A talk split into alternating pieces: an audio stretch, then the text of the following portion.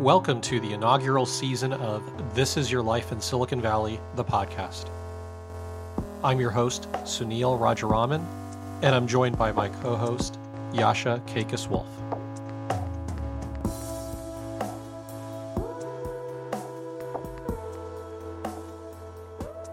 So, about a year ago, I was at Web Summit, which is this big event that takes place in Lisbon, and I had a little speaking gig, and I got onto the plane after I was done, and I was flying back home. And the way that I flew back home was to fly from Lisbon to Frankfurt and then Frankfurt back to the US. And when I left, it happened to be the night of, or it was the next morning in Lisbon, but it was the night of the national election here in the US. So as I get on the plane, uh, the news was Hillary's got the lead and Hillary's going to win. And I hopped on the plane. It was like a four hour flight. And I landed in Frankfurt and I got off the plane and everything had flipped. And Trump was forecasted to win and they were starting to call it. And uh, at that point, they were like personally, so I'm not, not um, going to share anything that people don't know about me that if we're friends. Uh, I happen to be a little bit liberal leaning and I was upset that this had happened, that the election had turned in the, in the path that it had. Uh, but I didn't know what to do. So I almost had this kind of state of depression that I went into of like, ah, crap, I've just spent what I thought was the energy that I had to support a candidate that I wanted, and it didn't seem like it mattered. It went the other direction. And so I got on this plane from Frankfurt back to the US and I landed in the US and I went into this funk for a few weeks where I was like, I just, like, does work matter in the same way that it mattered before? I don't know.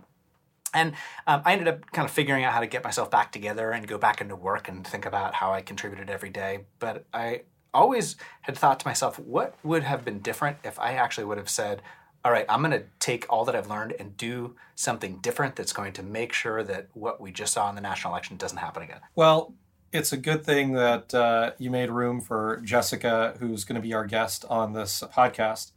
Jessica Alter is the founder of Tech for Campaigns. So she had a similar thought process to you after the election. She was pretty bummed, but she uh, she was not a I guess a, a snowflake is the term, uh, and she ended up doing something about it. So you call me a snowflake? I'm not calling you a snowflake, although you do have a good amount of gray hair. uh, and Jessica took that energy that she felt and said, you know what? What's actually going wrong here is that there's not enough support at the local level for these elections. And it doesn't start with the presidential election, it actually starts with the local elections. And she wanted to create an organization which paired volunteers up with these local elections and swing the pendulum in favor of progressive candidates. And it's kind of cool the way that she did it because part of the I think the shtick of the Bay Area is that the only people that we have here that can contribute to anything if you care about technology are engineers and product people. And, and like no disrespect to engineers and product people they can do so many amazing things but her view was if you work in technology you probably have some idea about processes or tools or systems, in addition to maybe knowing how to develop stuff that can contribute to these local campaigns. And, and the kind of creation of Tech for Campaigns, really to support anybody in technology that wants to get involved in local campaigns, I think is pretty unique. Like, I don't know that there's anything like it anywhere. Yeah, and it's and it's picking up steam, and uh, the organization is doing well. And we definitely don't want to turn it into an advertisement for her organization, so we'll let her talk about it in her own words. But I do want to say a few words about Jessica. You know, she was a very successful technology executive before she started this. She was the founder and CEO of a company called Founder Dating, which she recently sold. And it was a community for entrepreneurs and advisors to to connect and also connect with investors. Did, was that like you swipe right or left? Uh, not people? not quite, not quite. They did not find that interface to be useful, I guess. Although LinkedIn is experimenting with that. I mean, I say that like I understand it, but I've never used Tinder in my entire life because I've been married, and you just don't do those kinds of things. Yeah, we both missed that phase. Um, Jessica also led business development at Bebo, which was one of the pioneering blogging companies, and it was acquired by AOL. She's an HBS graduate, so we have another Harvard grad. And she sits on the board of the uh, Taubman Institute at the University of Michigan. So, without further ado, we'd like to present our interview with Jessica Alter. We really appreciate you being here today. Thanks for having me. I uh, appreciate it. Very much. We named this podcast after a story that Sunil put together about a year ago um, called This Is Your Life in Silicon Valley. And um, one of the things that we were really interested in and excited about is talking about what kind of makes San Francisco San Francisco.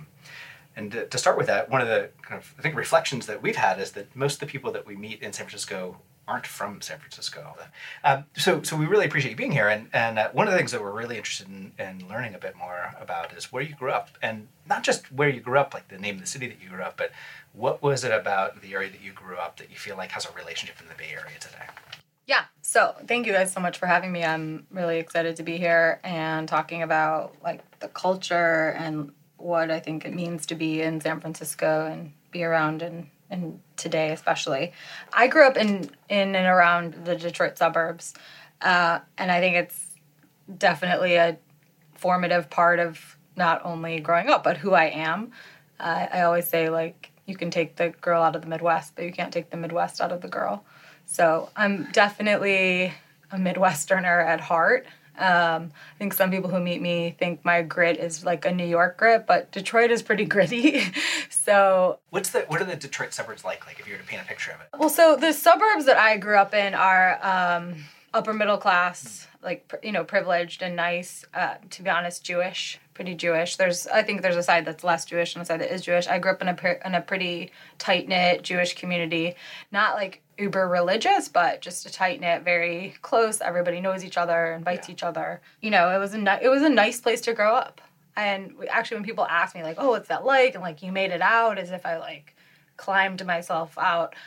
I always say it was, it was a great place to grow up at the time. I think it's changed a bit now. Yeah. Not that it's not a nice place to grow up, but I think it was a bit more um, innocent then. Mm-hmm and also like I just have been exposed to a lot more. Yeah. At the same time, I was pretty sheltered growing up.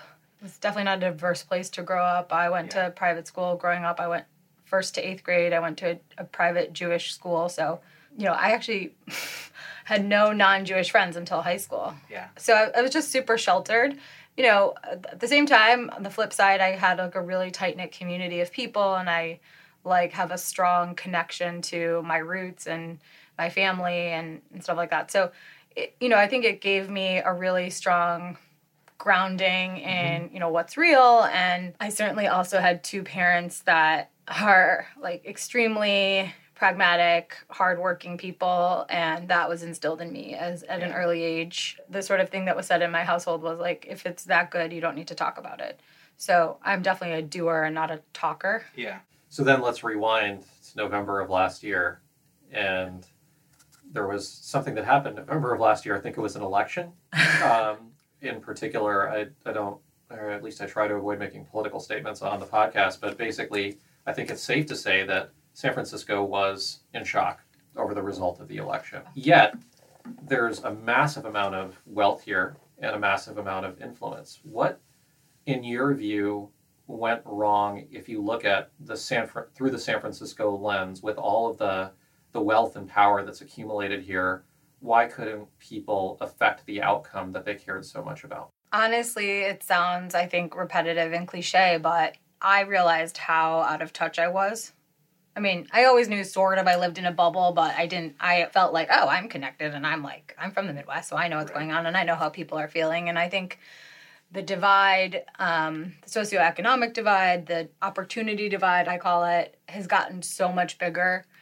And while we were on you know one side of it we just didn't notice. So i think that that's happened and people didn't really know how bad it was. I would count myself in that. Mm-hmm. the second thing i totally underestimated and i think they're part and parcel but i totally assumed that people didn't like hillary clinton but they have like actual vitriol for her or they had and I thought, well, they might not like her, but they have to hate Trump more than they dislike her. Yeah. And that wasn't true. They had like real people had real hatred for her. Just like here in the Bay Area? No, I think in other places, yeah. and and because we were more out of touch, we didn't realize that the vitriol for her outweighed the stuff he was doing or saying. Right. So you woke up, unlike a lot of people, and just started getting to work the next day. Well, actually, I was traveling at the time, and I didn't get to work. My sort of crucible moment was when the Muslim ban came out. I had exited a company and was traveling for about six months, and I came back maybe a week before the inauguration, and in quick succession, some terrible things happened. Exclamation marked by the first Muslim ban, travel ban, however you want to refer to it. Mm-hmm. It was in that moment that I really said, like, no, I, I'm sorry, I cannot just post on Facebook or Twitter and like be okay with it. I was pretty simultaneously dismayed. Of course, I was abhorred at what was going on, you know, and what the executive orders that were passing and the deluge of, you know, PR and media, but I was also really dismayed at what I felt like was a lack of any meaningful response from the left. Yeah. And I think in general, like, I am, I guess, a Democrat, but I don't identify with the leaders of the party. Right. And I think that's a general problem for the Democrats. I mean, I'm a Democrat because I don't vote Republican. Yeah. Not because I love the Democrats so much. the parties certainly feel different than they did when we were all kids. I grew up in the '70s, and you know, the Republican Party and Reagan stood for a very certain thing, and the Democratic Party stood for a very different thing with Dukakis and and and and. And it doesn't. It just doesn't feel that way anymore at all. Everything feels completely blown apart. Yeah, no, I agree. And I think there's a, a set of people that, especially sort of in the center, that don't feel like they have a real place to go. You know, So- the so- Democrats tried to be great for everyone and, and are great for no one. And Yeah. For context, sorry to interrupt you there. Could you tell the listeners what it is that you did, just so? Sure. Yeah. When I heard about the Muslim ban, and also by way of background, my father's family was in the Holocaust. Um, many of my cousins and aunts and great aunts and uncles perished. My mater- my paternal grandmother uh, lived in hiding for several years as a non-Jew, and was involved somehow. We don't know exactly the full story because she would never talk about it with the Belgian underground. So I'm like hiding Jews, and she helped several of our cousins to hide in convents and so she lived with fake papers and you know in general was kind of a badass. I don't know if i can say that. Yeah. and i sort of said to myself like i don't think that she would be okay with me just like posting an article or like a rant. And i didn't feel okay with it. So i asked myself what can we do that actually makes a difference? I appreciate marching and i, I think there is a place for it. It's not the thing that makes me feel better. And i think that there's a lot of people that felt that way and still do and one of the things we I noticed is like there's a ton of people. The silver lining of you know the 2016 election cycle is that I think a lot of people woke up, Mhm. and we wanted to give people with certain skill sets a way to channel that. I think if if you don't give them a way to channel that, could, that's like the biggest tragedy of all.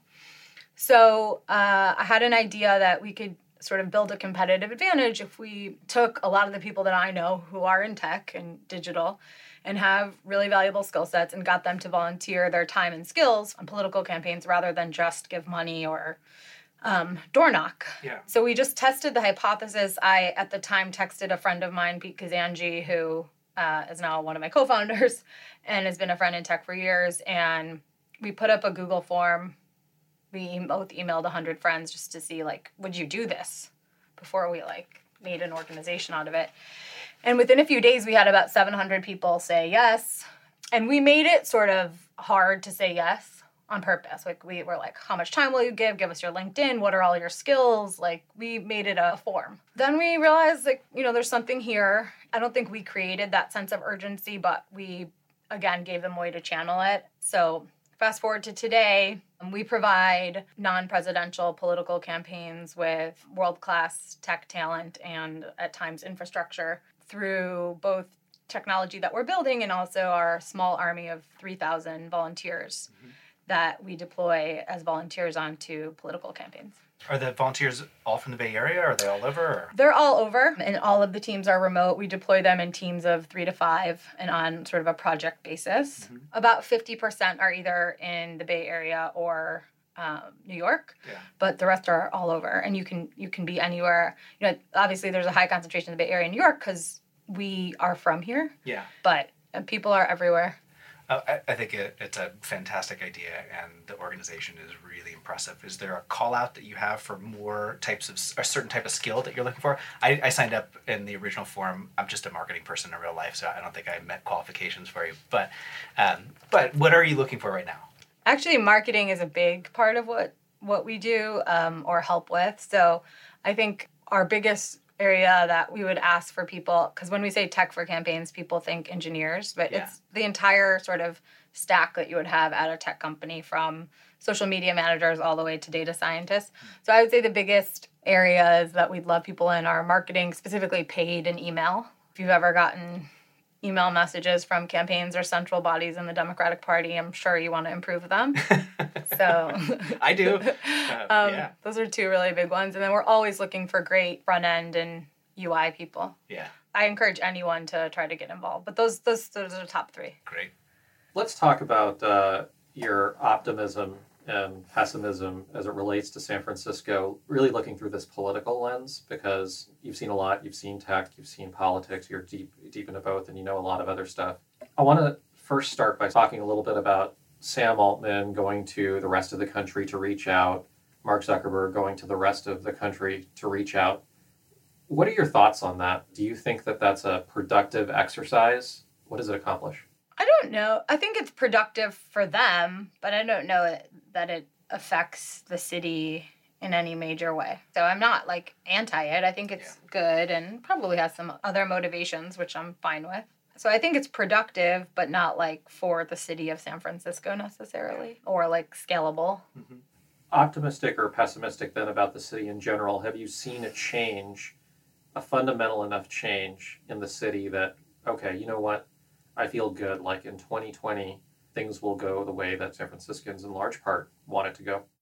So I guess I have two answers. I'm optimistic in general because I'm an entrepreneur, um, but I'm also like pragmatic. So I think that not just in San Francisco, but in many places, people have woken up, and I'm I'm optimistic about that. They they actually want to do something, and I think that's different because in San Francisco and a couple other you know major cities around the U.S. that are fairly blue, they can't really do anything in their city. And now san francisco people are willing to do things p- for people in other places. And that's you know one of the things that we uh, enable and love. So for on that stuff i'm i'm really optimistic. And i don't know if it's san francisco centric but it certainly started um, you know we started it here. There are things about san francisco that i don't know if i would go as far as to say i'm pessimistic but i'm worried about you know i've lived here now a little over a decade and you know the homeless problem is noticeably, noticeably bad, like much, much worse. Um, I never ever remember seeing all the encampments I see now, and I, I don't feel like it gets talked about enough. I don't feel like the best minds are on it. I feel like we're not helping the people on in our own backyard or in our front yard.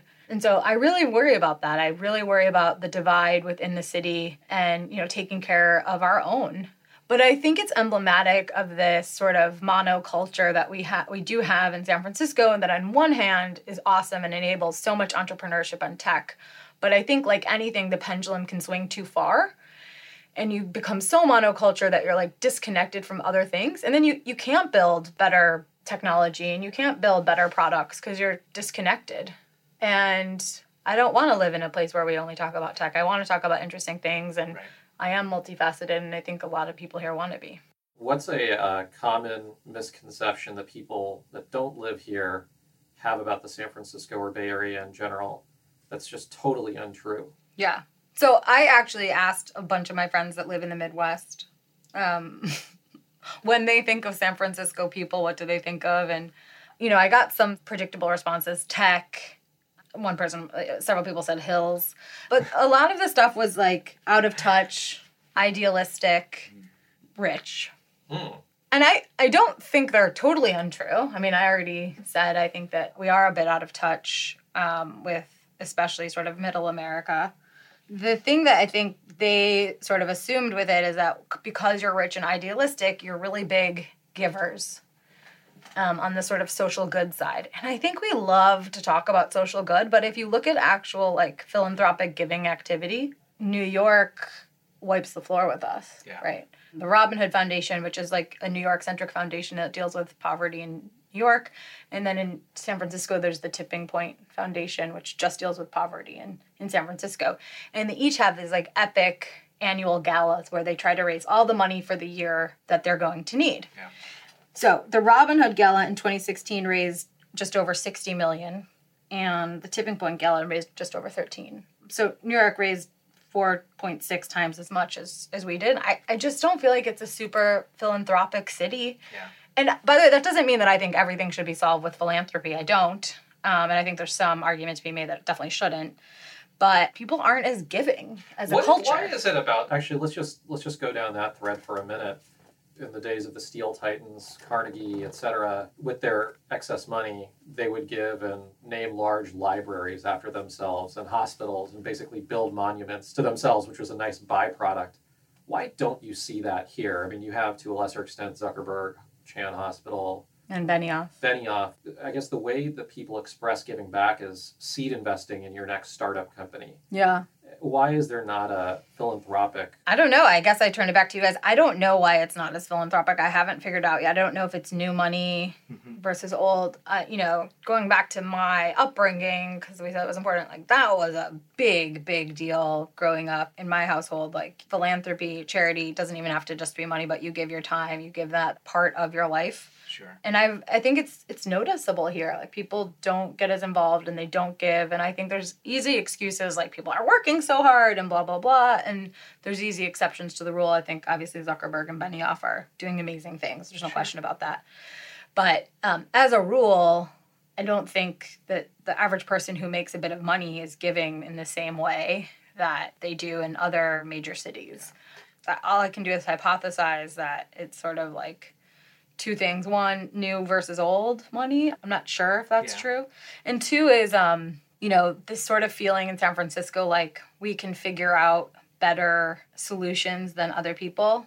And that audacity is sort of what makes san francisco amazing. It also like anything can hinder us. I, I think it's a wonderful point to end on, um, with the exception of we want to know who you recommend to all the listeners of who you pay attention to on Twitter. Maybe your top two Twitter follows. who are my top two twitter follows can i look up the actual Absolutely. handle Definitely. We've Yeah. had a couple of guests do that. Yep. As you're doing that, I, I think that thread that you brought us down is really important um, to take past this discussion too. Like the arts community in San Francisco, I think feels the exact same way.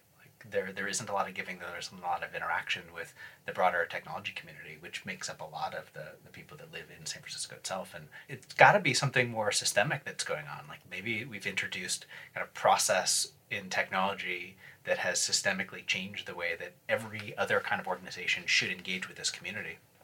Or maybe the inverse is we're just all not in touch in the way that we need to be, and, and we've got a civic responsibility that we need to figure out a new way to take ownership of. Or is it just what happens? So you have Tokyo, you have London, you have Manhattan, and you have Los Angeles during boom times. It's just an inevitability. What it's happens cycle. to the artists? They get pushed out. Uh, they get pushed to Brooklyn, to Williamsburg, and then now Williamsburg is unaffordable. Is that our destiny? I don't know. Globalization and capitalism. Those two forces are powerful. Yeah, I'm actually optimistic that what have characteristically been known as second and third tier cities are and will continue to have a renaissance, like a Pittsburgh, like a Charlotte, like a Detroit, hopefully soon. You know, Portland, Denver. I think people inevitably will not have to, but just want to not pay $50,000 a year for school. Yeah. Um, and then they'll be pushed to those other places. And I, I think that, you know, medium and long term will be positive. So your two favorite Twitter followers. I can't find one of them, but um, I actually think uh, we didn't get into it, but on all of the sexual discrimination stuff that had happened in the Valley lately, I found Sarah Lacy to be just honest and willing to say things that no one else would say. So Yeah. that's one of them that like I found myself going to Twitter to read what she would say, and I'm pretty blunt, but I was like, wow, I find her to be awesome, and I also think um, Kara Swisher is similar in that. So those are two people that I follow and think are are pretty awesome. Fantastic. Thank you so much for your time today. It's been a wonderful discussion. We really appreciate you being here. Yeah, thank you guys so much. Thank you for joining us for today's episode of This Is Your Life in Silicon Valley, the podcast. We are always looking for great topic suggestions and suggestions for future guests. Email us at info at thebolditalic.com if you have suggestions on either. Thanks for spending some of your time today with us, and we hope you enjoy the rest of season one.